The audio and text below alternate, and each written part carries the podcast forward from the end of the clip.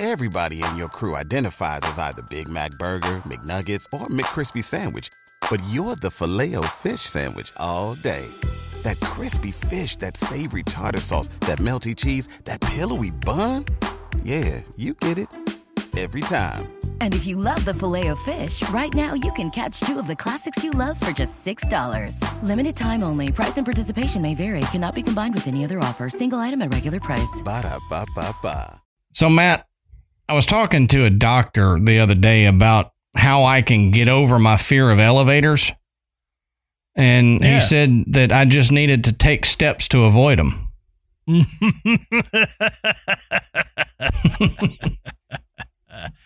I like it. I like it. It's cheesy, but I like it. Yeah.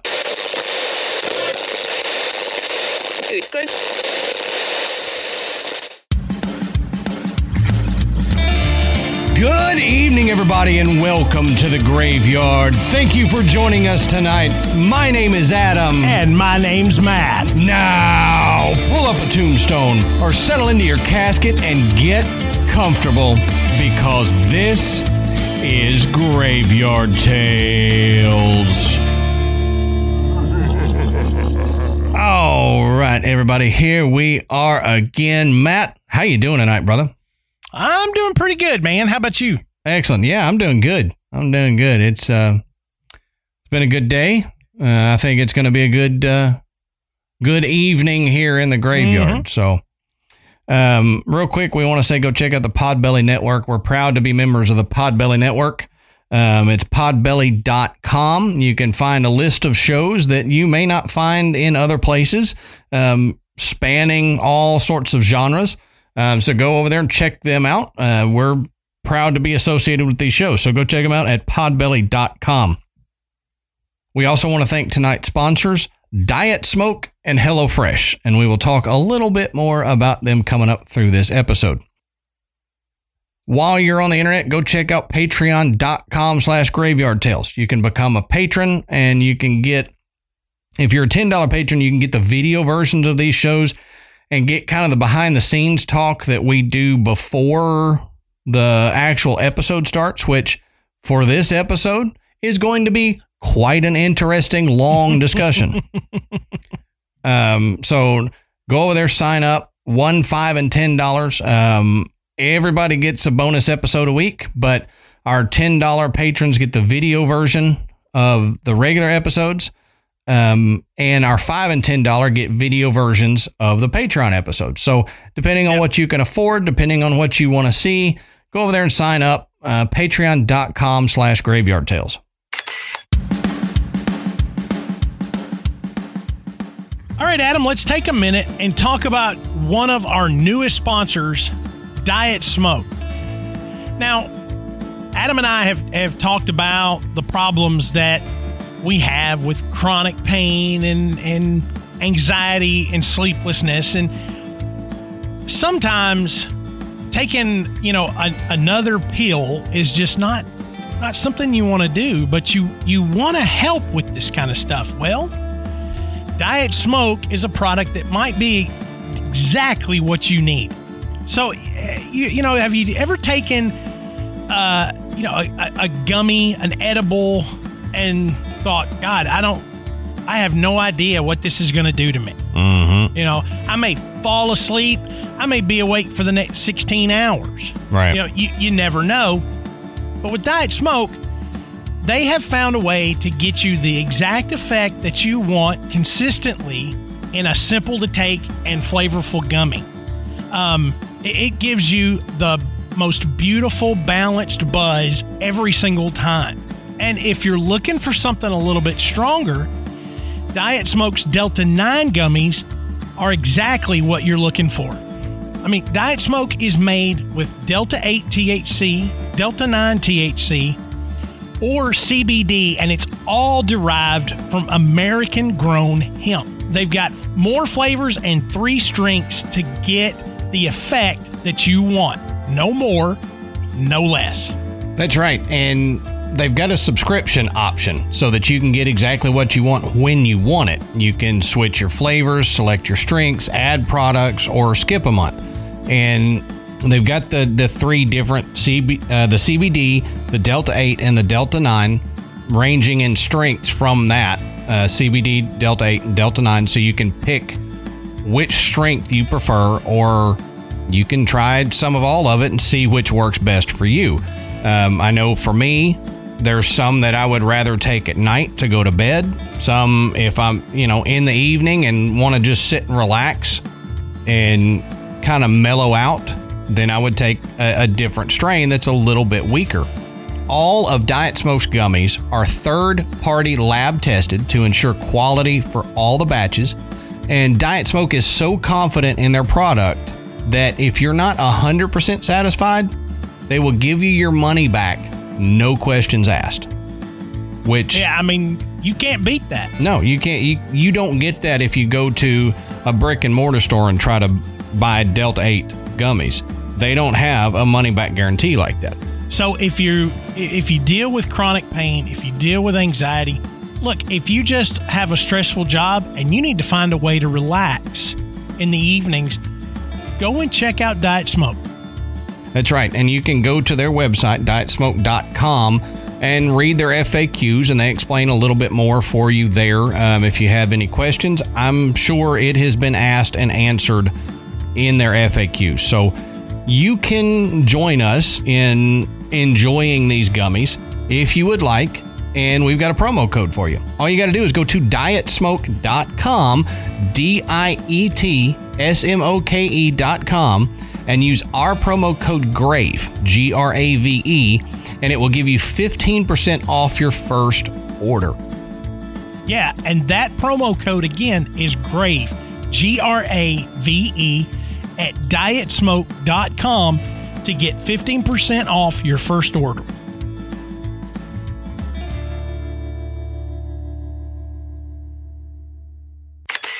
Now, Matt, that's all I've got for the intro of this episode. I think I talked too much in the beginning before we started the main episode, but It's all right. uh, yeah, it'll be fine. Um, so, why don't you tell us what are we talking about tonight, brother? Okay, so tonight is is kind of a fun one. Um, we're going to talk about a haunted town, and we've done we've done shows like this before. We we approached Gettysburg like this. Um, we've done a few others where we talked about um like so our Savannah show is like this, where we have multiple places Yep. in the town uh, that uh, reportedly has a lot of a, a lot of uh, paranormal activity. Um, tonight we're going to head out west, and we're going to talk about Clayton, New Mexico. Yep. Now we we found out about Clayton, New Mexico by discussing doing a show about one of the particular places that just happened to be in Clayton. And as we looked, we noticed that Clayton had more. And then we found that in October of 2018, the New Mexico Department of Tourism uh, proclaimed the town of Clayton to be the most haunted city in the entire state. So, That's pretty cool. Well, we got to look into that. Absolutely. And so that's what that's what we did. And so tonight, and and the thing about Clayton, but because it's out west, it's got some interesting history uh, as as a Wild West town, mm-hmm. and that I think plays into the the paranormal activity that they experience, um, which for the most part is is a lot of fun. These are these are fun stories. Um, they have been, you know, experienced by lots and lots of people. Wild Um, West ghosts always seem to be fun. Yeah, Like yeah, they are. every time you end up with a Wild West ghost, even if they're sort of threatening, there's still something fun or funny about them. Where if you look at like these old English ghosts, they're just terrifying. Yes, Some of those in yes. England, they're just downright Oh terrifying. yeah, yeah.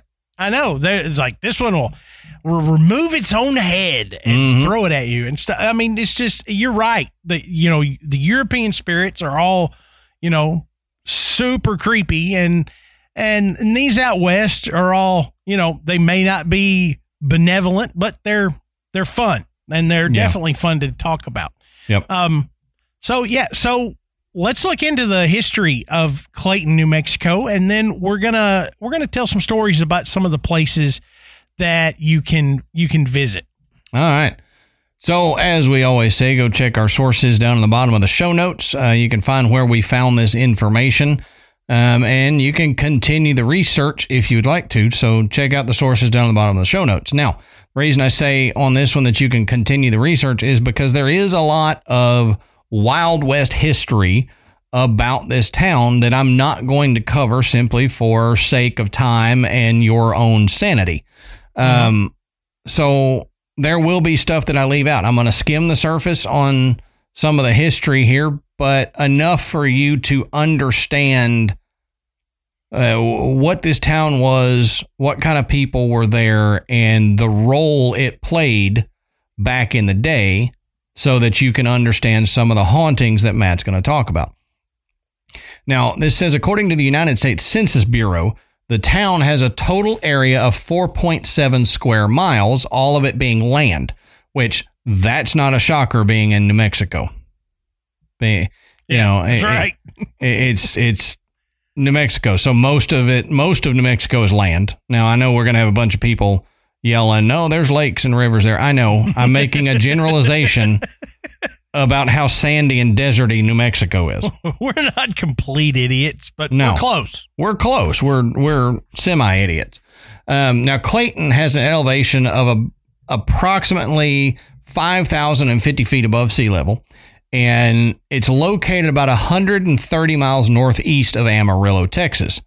Which I thought interesting. If you're here in Texas, you'll know exactly where Amarillo is, and then you just go mm-hmm. 130 miles northeast, and you run right into Clayton. Yeah. Amarillo by morning. right? I, its song is in my head every time I, I see, read, hear about Amarillo. That's the first thing in my head every time. Oh, really? Yeah. Yeah. I I don't blame you. It's a good song.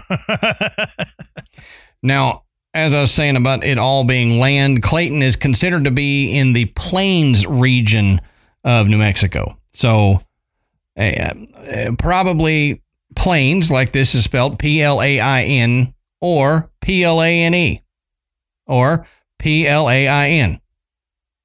Any plane you want. Plains region, the the plain region because it's plain, or the plain region because most people only see it flying over the thing. What is that Oh, I flat? where you were going. I thought, oh Lord, is he giving us an English lesson today? no, just saying it's it's the plains region. It's pretty plain, or you only see it from a plane most of the time. yeah. Uh huh.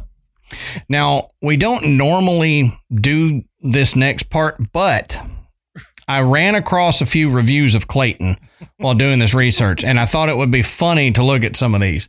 And uh, Matt hasn't seen these reviews. So if, I- if you're from Clayton, yeah, uh, we're, this is all in fun, okay? Right. It's- we we I- have no ill will towards Clayton. right. And I didn't write any of these. Like, I, I didn't write this. I found this.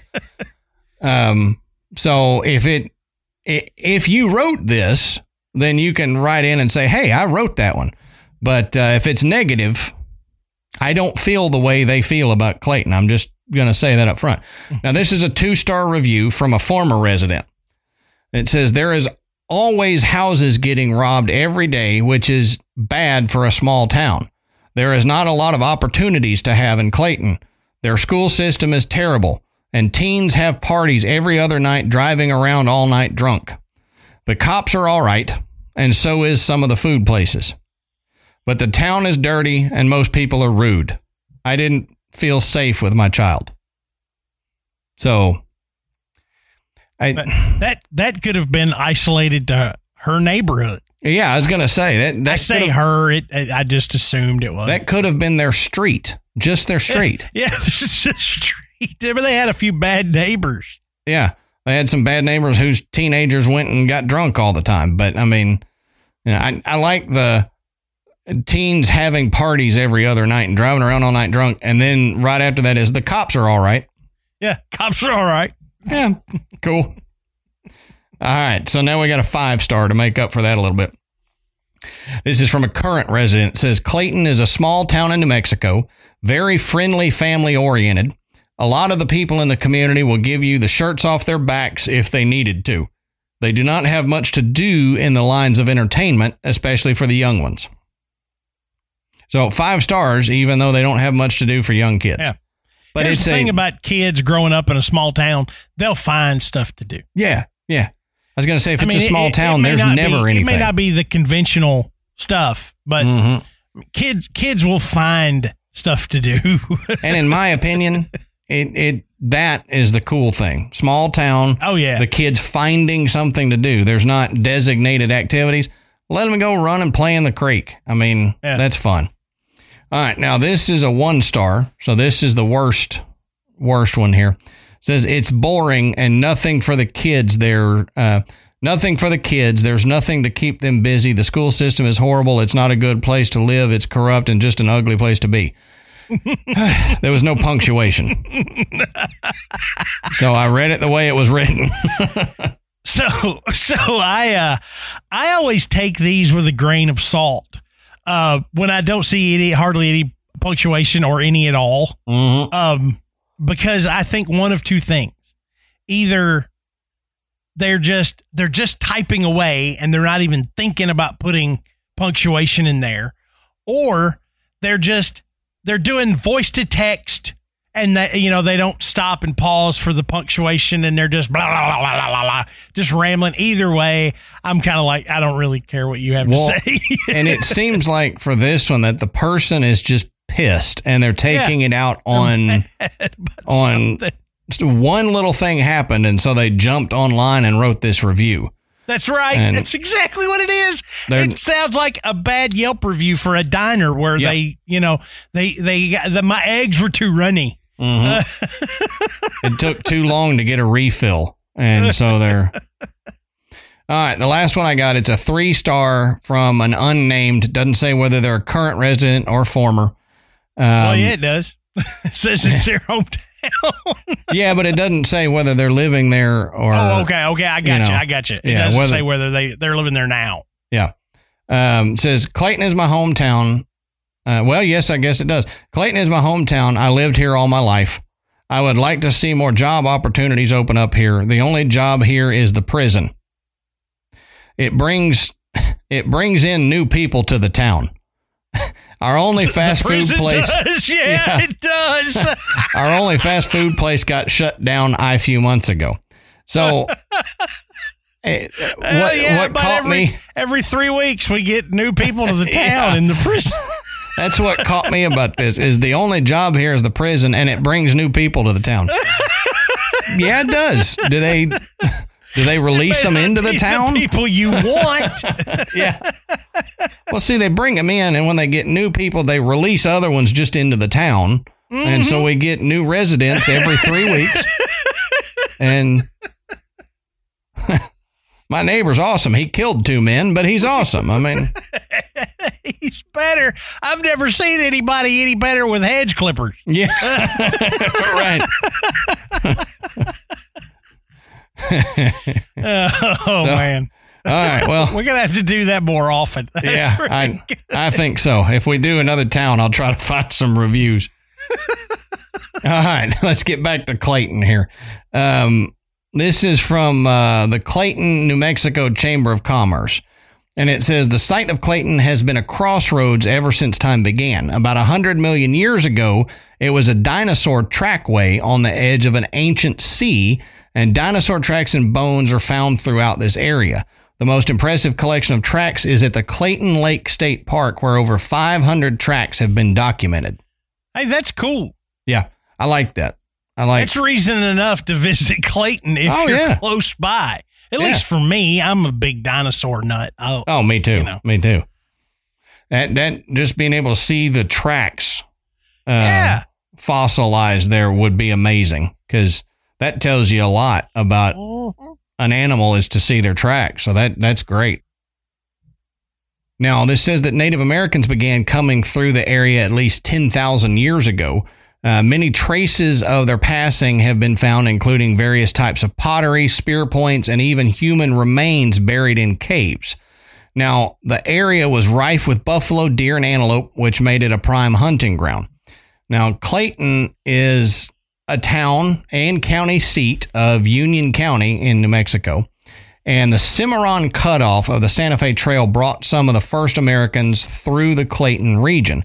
The Santa Fe Trail was first established in 1821 after Spanish rule was evicted from Mexico, which opened up trade between Santa Fe and the United States. William Becknell, also known as the father of the Santa Fe Trail, became the first person to utilize that trail as a trade route between the state of Missouri and Santa Fe. Um, he established the Cimarron Cutoff, also known as the Cimarron Route, as a faster route between countries as the Cimarron route shortened the trail by more than 100 miles. Um, it went straight through the Clayton region, where travelers used uh, used the Rabbit Ear Mountains there as a guiding landmark. Um, so I want to look at the Santa Fe Trail a little more. Um, that um, you know, it included that Cimarron route, which ran right through Clayton, so we, I, I want to talk about this Santa Fe Trail, so you kind of get a sense of the types of people that would come through Clayton in its heyday. Yeah, but this also gives you an idea that Clayton, even though it's a small town, it, it's historically significant. I mean, you know, if you've done any study on the development of the Western United States, the Santa Fe Trail, I mean, that's a that's a big part of it. Mm-hmm. Um, you know, so I always find it interesting when you come across these small towns and then you learn, man, this little town is is pretty significant in the history yep. of the development of the West. Yep. Yep. We don't we don't remember it to this day, but if you go look back, it was a pivotal um either a, a stopping point for travelers or you know, somewhere people could get water on to make so they could survive the rest of the way or or something important. So let's look at the Santa Fe Trail a little more uh, uh, detailed here. Now, between 1821 and 1880, the Santa Fe Trail was primarily a commercial highway connecting Missouri and Santa Fe, New Mexico. Um, the route was pioneered, like we said, by Missouri trader William Becknell, who left Franklin, Missouri in September 1821. Others before him had been arrested by Spanish soldiers once they neared Santa Fe, and most had been hauled south toward Mexico City to, to serve lengthy prison sentences. Becknell, however, was pleasantly surprised to find that Mexico had overthrown the Spanish yoke, and the new Mexican government, unlike their predecessors, welcomed outside trade. So, not surprisingly, others got into the into the trade soon after Becknell returned, and by 1825, goods from Missouri were not only being traded in Santa Fe, but to other points further south as well. Now, some traders used the so called mountain route, which offered uh, more dependable water but required an arduous trip over Raton Pass. Most, however, used the Cimarron route, which was shorter and faster, but required knowledge of where the route's scarce water supplies were located. So if you knew that area, it would be better to take that Cimarron route. So most mm-hmm. people took that route, which took them through Clayton. Now, from 1821 until 1846, the Santa Fe Trail was a two way international commercial highway used by both Mexican and American traders.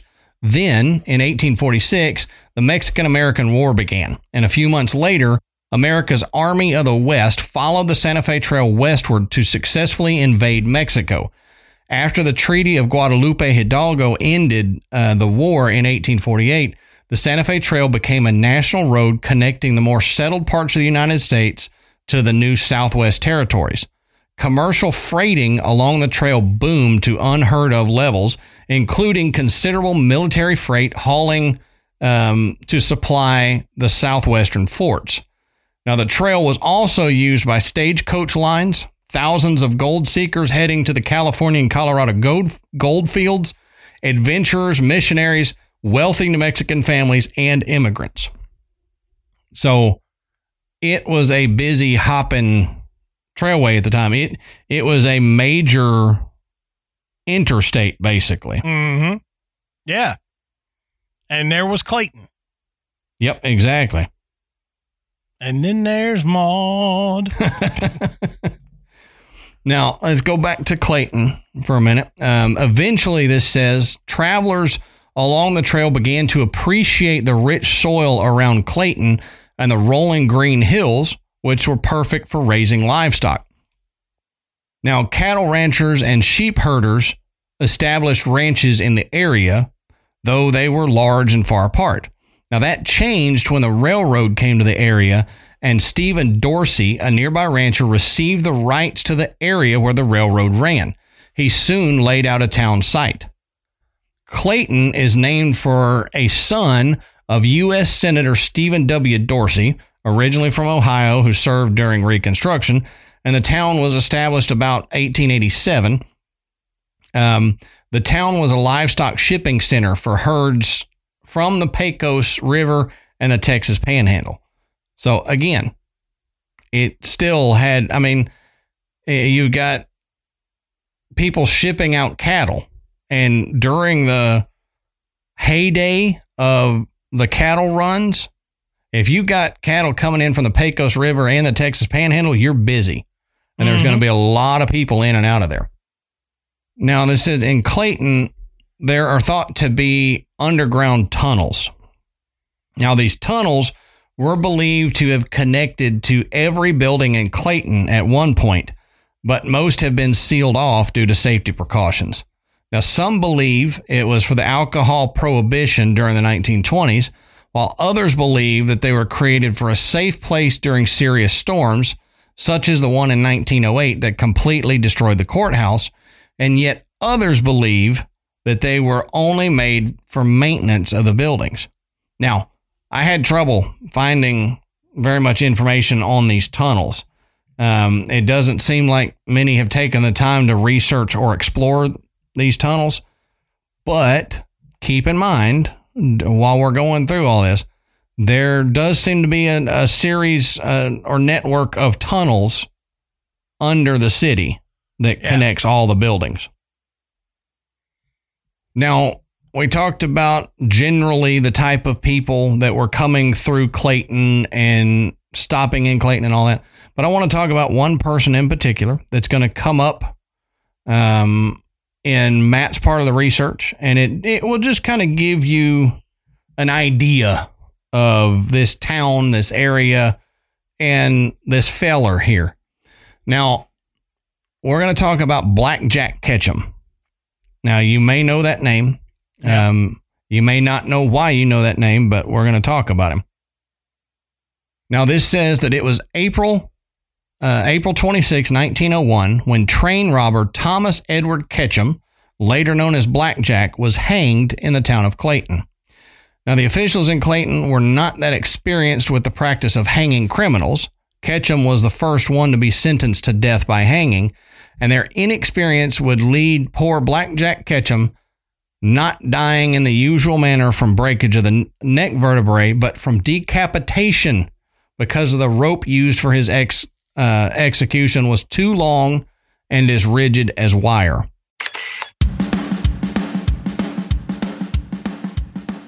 All right, Matt. So here's the thing it's summer. You're wanting to maximize every minute of daylight you've got to do something fun after you get off work, right? You want to hang out in the yard and play in the sprinklers, or you want to go to the park with your dogs and kids and run around. There's nothing worse than wanting to do that, but having to stop by the grocery store and pick up food because we all got to eat. And you got to take this hour or more out of your enjoyment and go grocery shopping and deal with the people there and deal with the prices of the grocery store and trying to figure out what you're going to eat and all that stuff. You can totally skip that. And all you got to do is order HelloFresh. And we have talked about HelloFresh many times, but we're going to keep talking about them because we love HelloFresh. And HelloFresh is a meal delivery service where you get farm fresh, pre portioned ingredients and seasonal recipes delivered right to your doorstep. And you can skip those annoying trips to the grocery store. And you can count on HelloFresh to make home cooking easy, fun, and affordable. And that's the reason it's America's number one meal kit. But you can choose from 55 or more weekly options featuring pre portioned, high quality ingredients picked at peak ripeness. And HelloFresh delivers fresh, quality produce from farm to your door in less than a week. So you can savor summer flavors right from your home, which is great because you don't know how long that head of lettuce or yellow squash has been sitting at the grocery store. But you Right. do with HelloFresh. It, it will be to your door in less than a week. And you can select meals from Taste of Summer series that are sure to become everyone's new favorites, like the Old Bay shrimp and sausage boil and the family style grilled steak lettuce wraps. Oh man! And what about those melty Monterey Jack burgers? Uh, That incredible! I love those, man. Promise, promise. No matter how picky the eaters are in your house, HelloFresh will deliver something that they will absolutely love. Oh, yeah. Um, I know, I know. Last week we enjoyed our HelloFresh box uh, better than I think any that we've had. I mean, everyone was just really uh, excited about the dishes that we had, and those melty Monterey Jack burgers were part of it. It's that Um, Taste of Summer meals, man. Yeah, and it was it was fantastic. And, and my oldest prepared dinner every night. She loves it. Loves the recipe card. It's fantastic. I mean, if if you thought about it, but you're just like, eh, I'm not so sure. Go ahead, pull the trigger. I promise you will not regret this.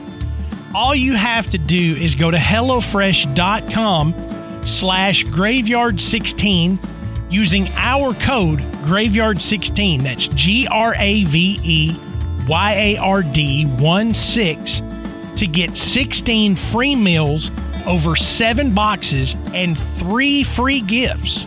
Yeah, that's an incredible deal. So if you want to join us, make meals easier this summer so you can spend more time enjoying the weather and playing with your dogs and your kids. Go to HelloFresh.com slash graveyard16 and use our promo code graveyard16. That's G R A V E Y A R D 1 6. And you'll get 16 free meals across seven boxes and three free gifts.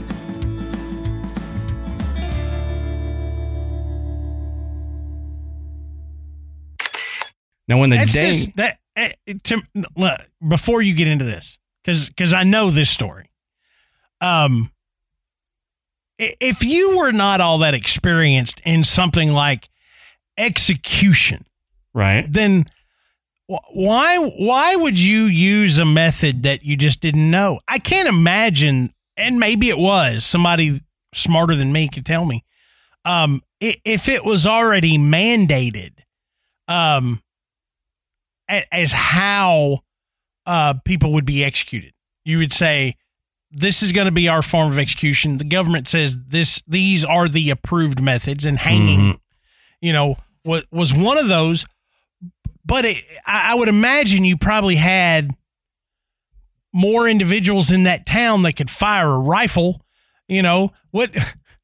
A Yeah. firing squad. I'm, sure they still did that. Um, Yeah. I just I was thought it was curious. It was like, you know, we hadn't hanged anybody around here in uh, ever, and why don't why don't we bu- build a gallows and hang somebody? You know, Yeah, I think it's like wh- why? there's probably a couple reasons for that. One, like you said, that was the established method. That Yeah. was okay. This area, the way we do it, the most quote unquote humane way that we found is hanging. Okay. But there's also sometimes where I've seen the courts at that time would decide at, during your trial, sentenced to death by hanging, sentenced to death by firing squad. Hmm. Where now you just get a death sentence and then they figure out according to the laws and what's going on yeah. how what your manner of death will be. But Well, you Then- you can request it. yeah, yep. Um, so it was probably one of those things where that county in New Mexico had a thing where we're going to hang all um, prisoners sent to death. Yeah. But because Clayton had never had that, then it's still their method that they got to do. But they're Maybe, like, yeah. eh, how do I do this? Yeah. It's not, that's not something that you tinker with. Like you tinker with changing the strings on a guitar Okay, or, yeah. you know, you tinker with recording a podcast and then maybe you get better. You don't tinker with hanging people.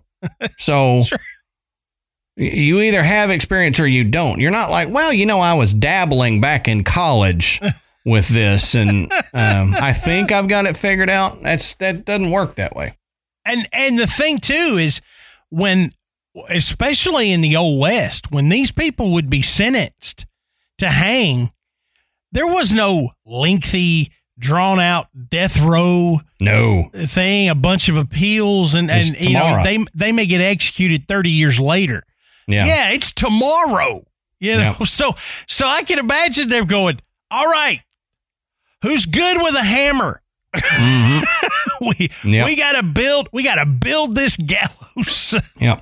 Who's got the longest rope in town? Uh, and, and there Betty. was no Betty like, has the longest rope. they weren't like on YouTube looking up how to build a gallows. Yeah, how right. To, how to hang a man. Can you imagine what list you would be on if you did YouTube that?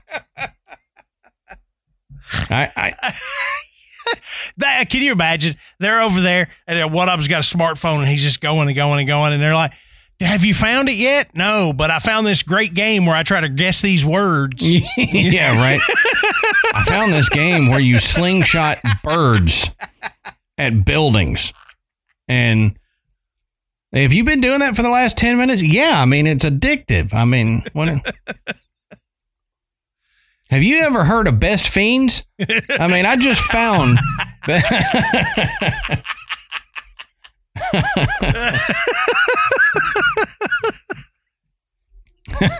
All right, let's get back to blackjack here. Now, um, it says when the day came, the hanging was the biggest attraction in the entire area, with many people coming from far away to see the execution themselves. Now, Ketchum was soon to become the first person hanged for train robbery in New Mexico. However, it did not proceed as smoothly as they had planned. Now, the night before the hanging was scheduled, an official tested the rope with a 200 pound sandbag. You know, we got to make sure it doesn't break. So Sure. he tested it with a 200 pound sandbag, but he forgot to remove it. So the weight of this bag made the rope as rigid as wire from hanging taut like that all Mhm. night. It stiffened this rope out. So it's not flexible rope anymore. It's like Yeah. pretty hard uh, rope now. Now, this caused an immediate decapitation. Now, it said that Blackjack's headless body landed on its feet and remained upright for some time. I wonder So what some time is. Yeah, I would like to know that. Was were they sitting there for like two hours waiting for him to fall over, or was it like thirty seconds? Yeah, or and did did he when he landed on his feet? Did he stick his hands up because he he stuck the landing? yeah, woo! All the crowd holding up cards. Yeah, that's what I was about to say. Yep. One guy gives him a five, and they're like, "Why?" And, well, he lost his head. He lost I his mean, head. That's not perfect form. His head's not there anymore. You've got to land with your body intact. Yeah, exactly. now we joke because it's no, it's not too soon. It's, It's not. it's just been a couple hundred years. It's not too soon. now, they say that prior to burial, the townsfolk actually sewed his head back onto his body and then buried him in Clayton's Boot Hill. Man, Why you would go through the trouble of sewing it back on, I don't understand. Um, you're going to decompose anyway, and it's going to come apart. Yeah. Um, you know, putting him in a box and putting him underground. I mean, maybe they were just thinking if he came back as a zombie, he would at least have his head. We can do him that favor. but he wouldn't have to be the headless horseman, the headless train robber. now that would be scary. Yeah. That's a good movie, too. listen, Shudder, if you're listening to this, Yeah. we we will help you produce the headless train robber, a story of Black Jack Ketchum's ghost.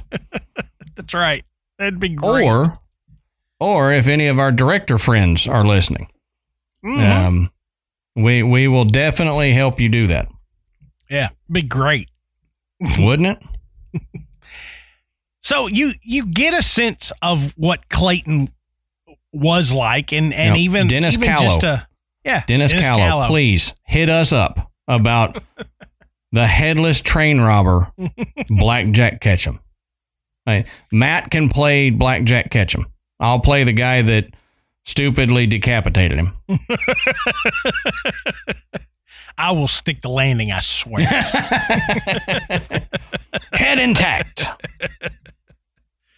Uh, uh, but let's talk about some of the haunted places that are in Clayton that would have given it the title, um, the the most haunted city in New Mexico, or or sometimes you'll see it. It's the scariest um, city in New Mexico. I don't know about scary, but there's some stuff going on. Uh, Yeah. The first place we're going to talk about is the Herzstein Museum. Now, the the Herzstein Museum is cool in that it has a lot of artifacts um, from and about the Santa Fe Trail, uh, and a lot of history. And Adam went into that. Um, so it, it's a it's a neat museum. It's also interesting that a small town like this has a museum. Um, you don't see that enough anymore, um, or that people actually know about it. Right. Um, because you know museums are great, but they're also great for ghosts. Um, Mhm. because I mean, with so many different artifacts and and the museum building was used for so many different things. Um, it, it you that, it, there's bound to be a spirit that's left over or two. Um, but it's also makes it very difficult to try to pinpoint who it might be. Um, Right. Because there's a lot of candidates for that. yeah. Um, but the museum staff feel that the main ghost that calls the Herzstein Museum home is a quote sassy older lady. she's she's very sassy. I like that. I like it. Now, in 2015, uh, there was a uh, a paranormal investigation group that claimed to have caught an apparition of a woman in white on video. Um, the executive director of the museum, Victoria Baker, has also noted that the sound of disembodied, high heeled footsteps can be heard in the kitchen area. And you know, it, it, I no nobody nobody that I know now wears high heels, but I can remember uh, as a kid when my mom had on high Mhm. heels going to church or whatever, and you Yep. could hear that distinct sound walking across the kitchen floor.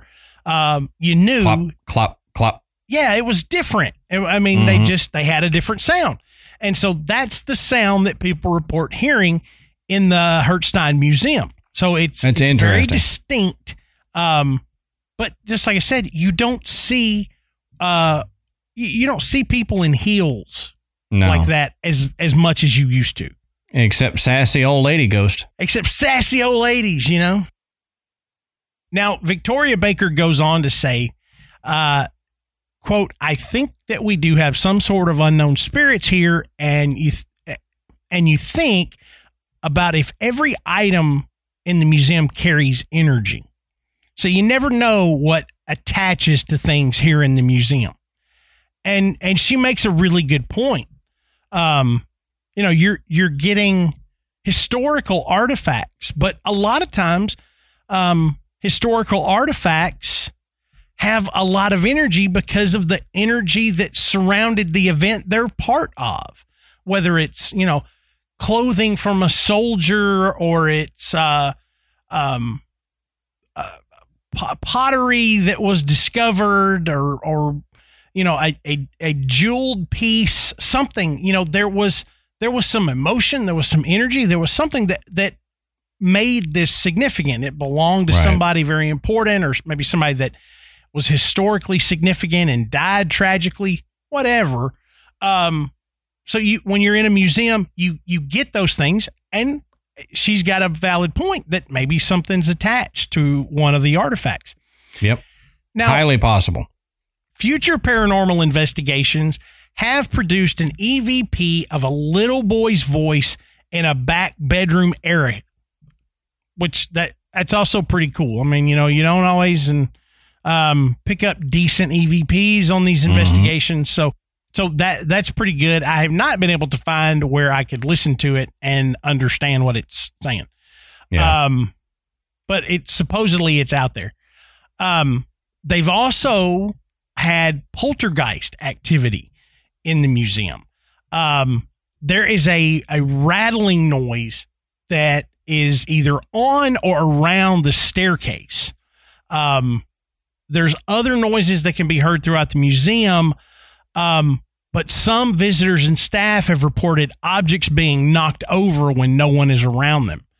Um, and and those are very common things with poltergeist hauntings. Yeah. Um, because you know, like poltergeist means noisy ghost. You Mhm. know, a lot of noise, stuff being broken, you know, all that stuff. So Yep, you know, stuff they thrown and yeah, they might very well have have got a poltergeist from an old pickaxe or something. yeah, yep. Now, the next place we're going to talk about is the Hotel Eklund. And and this was actually the location that um we were considering uh to do a show about and then we that's when we saw that Clayton had all these other places. Um we we also learned through some additional research that th- the famous ghost story at the Hotel Eklund is the only ghost story that I could find Right. about the Hotel Eklund. But Right. It would have been a Yeah. really short episode. yeah, I'd have done a little history. Matt would have told the one story, and then 20 minutes later, we'd be signing off. So, peace out. So yep.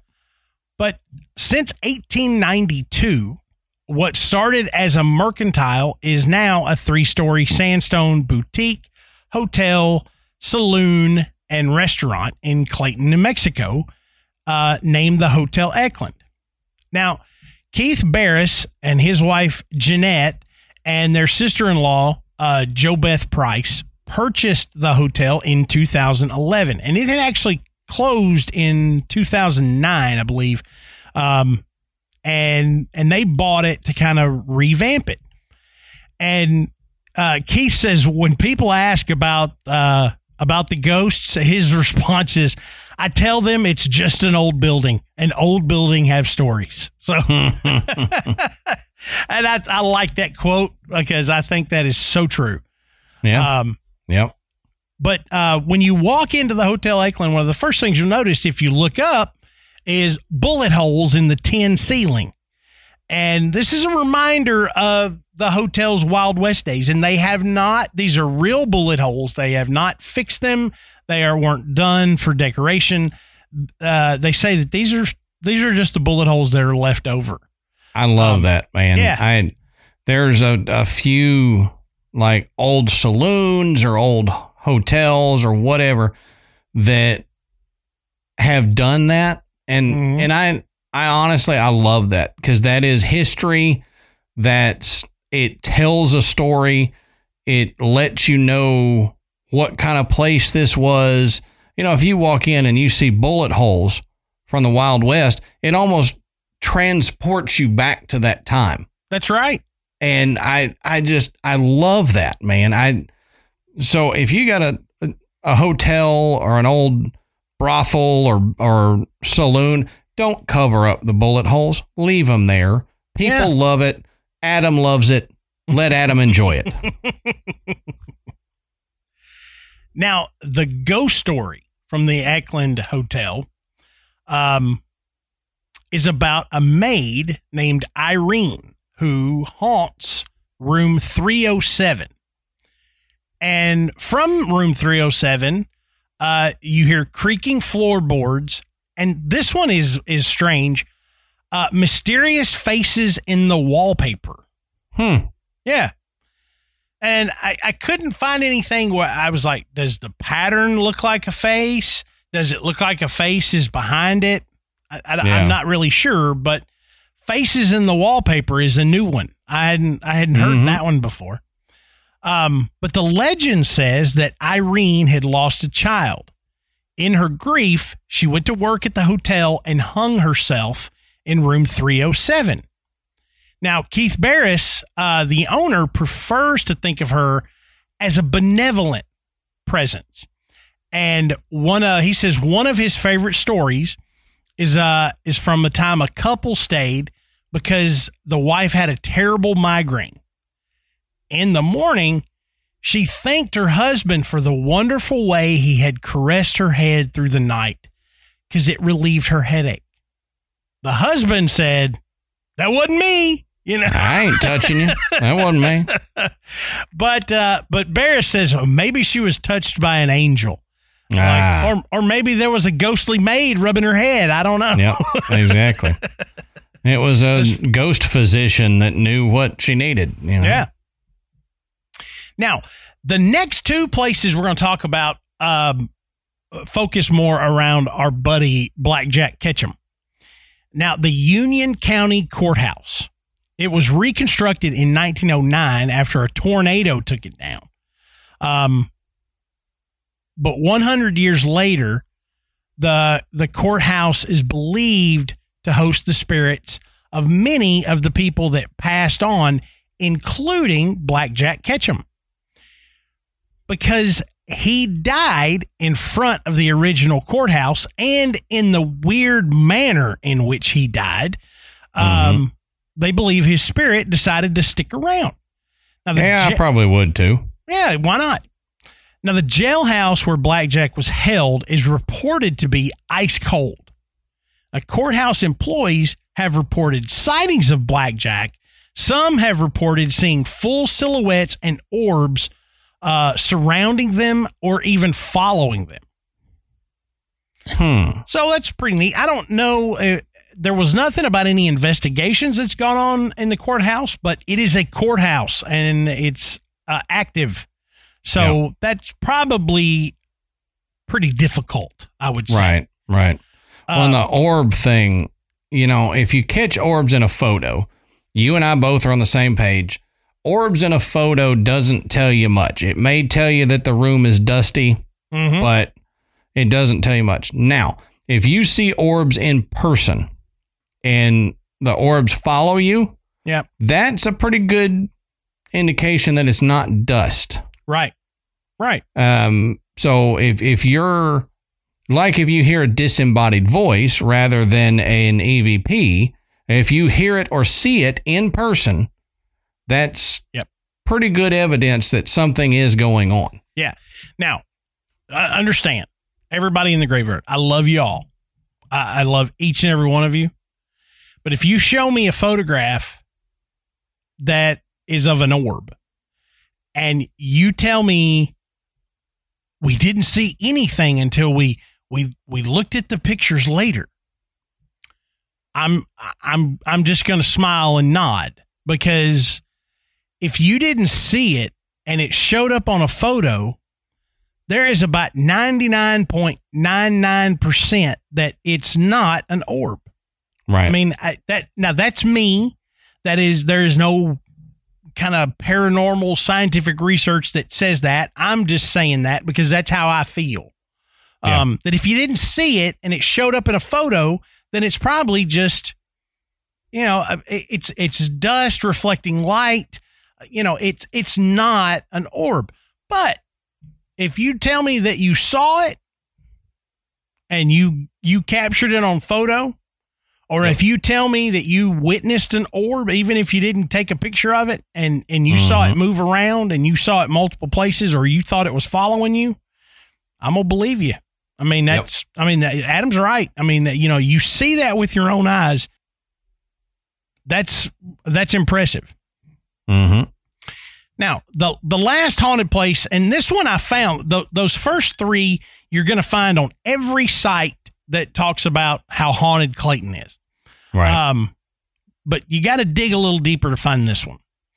So this is the Philmont Scout Ranch. Okay, uh, it, it's in Clayton. It's like a, a Boy Scout resort kind of place, and uh, you know, old Blackjack, his spirit is a busy fella because he doesn't always stick around the courthouse. And several visitors to the Philmont Scout Ranch say they have had a run in with Ketchum's ghost. Now, one camper recounts his experience of running into the ghost of Thomas Blackjack Ketchum. He said um, he he saw the legendary train robber's ghost while he was there camping. It was near the Philmont Scout Ranch in near in the nearby mountains with other Boy Scouts. One area they decided to camp near was an abandoned gold mine that actually served as Ketchum's hideout. Hmm. The hideout was a large rock overhang, and the scouts thought it would be fun to camp there for the night. However, their leader insisted that they stay at a nearby designated campsite. So the kids were a little disappointed, and several of their scouts set their tent, tents up several hundred feet away from the leader's tent. You know, you know how kids do. Oh, I'm Mm-hmm. I'm still technically in the designated place, you know, Right. but I'm going to get as absolute far from you as I can. I'm going to push the envelope, and Oh, then yeah. you know, probably by the morning, my tent's going to be like 35 feet further.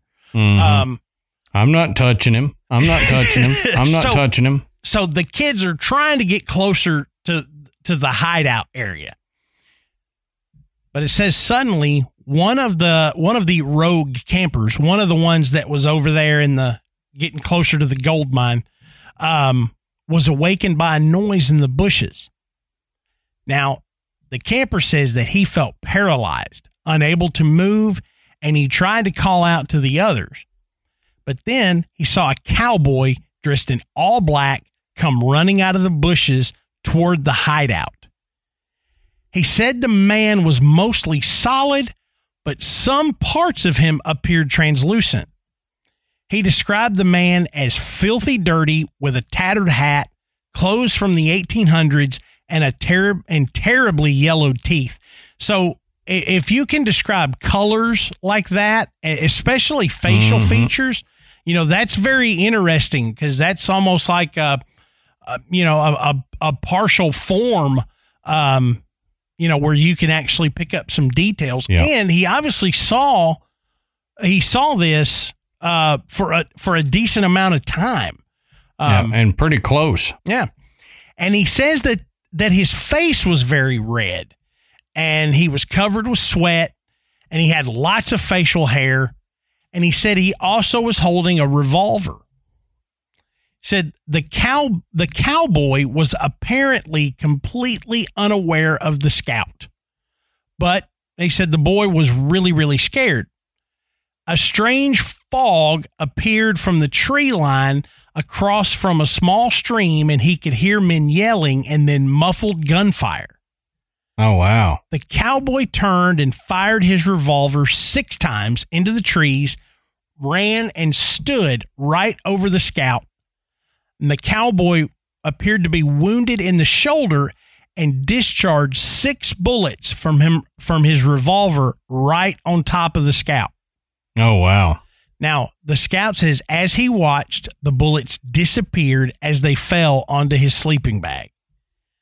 The cowboy reloaded his revolver, fired additional shots into the trees, and suddenly the cowboy noticed the scout. Mm. Said the expression on the cowboy's face indicated that the scout had just suddenly appeared before his eyes.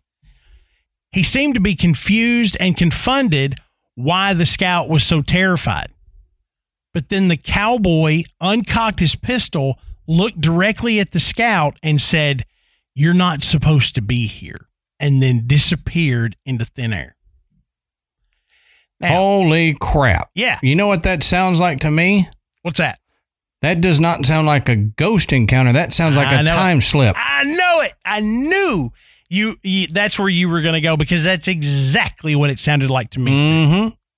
And it, it's like because the uh, now if you just had the the blackjack ghost, okay, ghost, uh, like stone tape theory, he's replaying his deal. Okay, Which which when you when you first get into the story, that's what you think.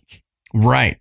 As soon though as you said there was a fog and you heard distant gunfire, that's when my train of thought switched, and then it seems like they're at the end where he's still oblivious. He's playing out the scene, but then all of a sudden, the the two universes, the two times collided enough where Blackjack saw the camper, Mm-hmm.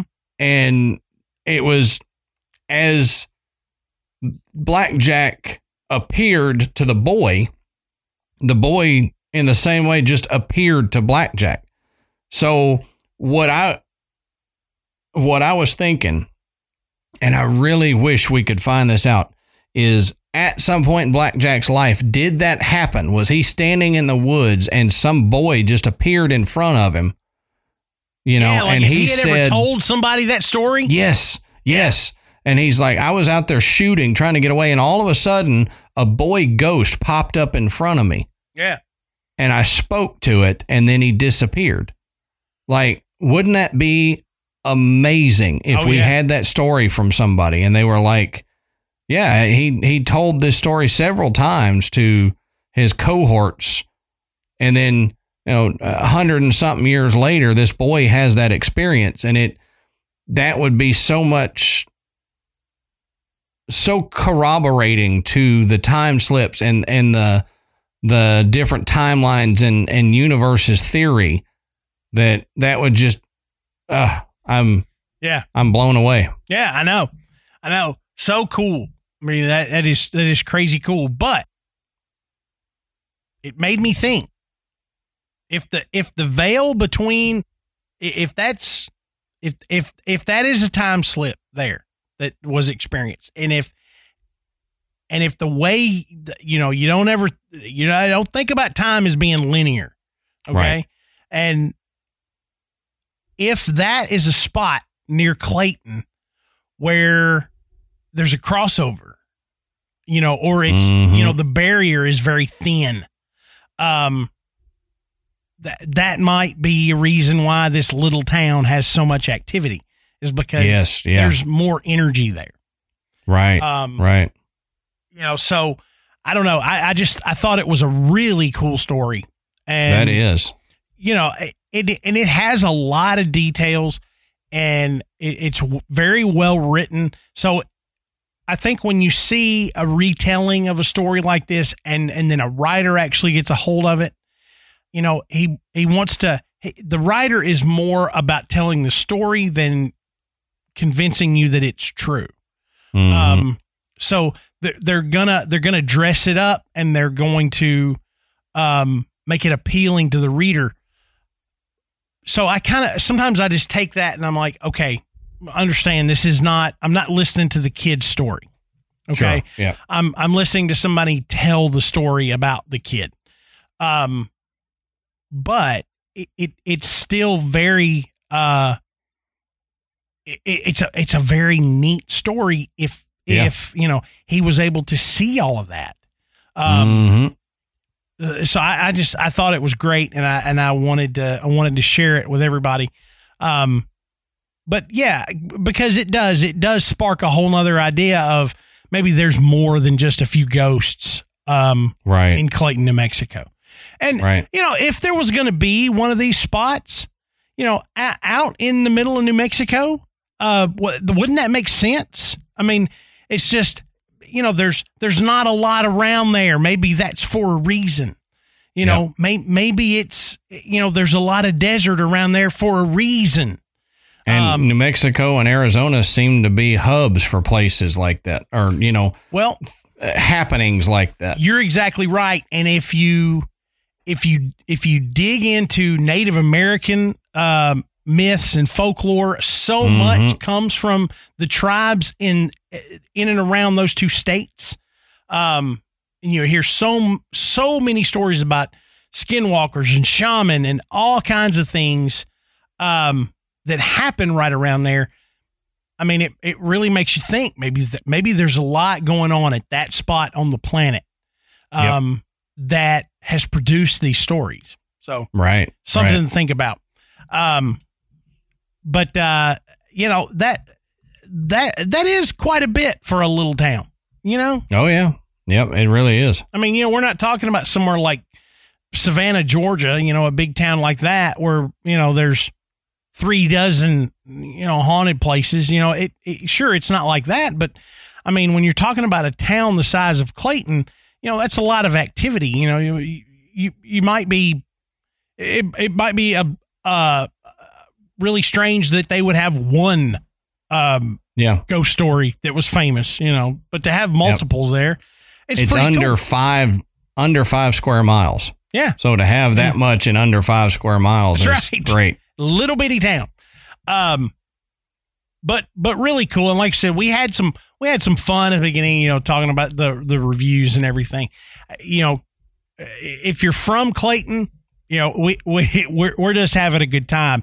But if you're from that area, we would love to hear from you because I guarantee you, I was only able to to scratch the surface um, with some of these stories, and I, I guarantee you there is some really good stories from the folks that have grown up and lived there for a really long time, uh, Oh, yeah. and we love to hear them. And you know, one of the best places to share those stories with us and the rest of the graveyard is in our Facebook group. Um, Mhm. You know, it's a it's a great place with great people, and no one's going to make fun of you. Everybody just wants to hear really good stories. Um, Right. And if you're in there, you're already into this stuff, so you know that, that's what you kind of look for Oh yeah. but you can also find us on Instagram and Twitter. Just go and search Graveyard Tales. Um, then you can slide over to our website, which is graveyardpodcast.com.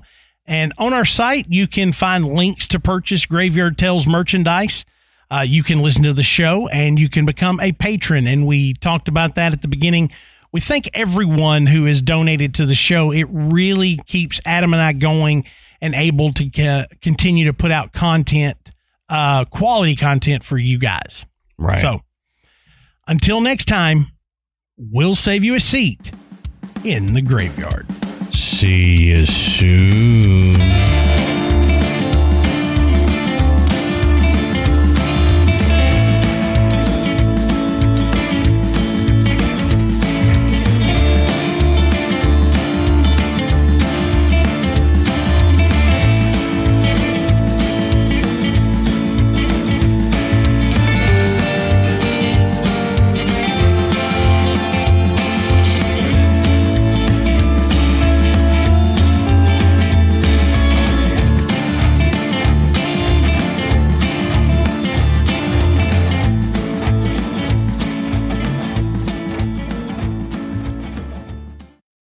Join us today during the Jeep Celebration event. Right now, get 20% below MSRP for an average of 15178 under MSRP on the purchase of a 2023 Jeep Grand Cherokee Overland 4xE or Summit 4xE.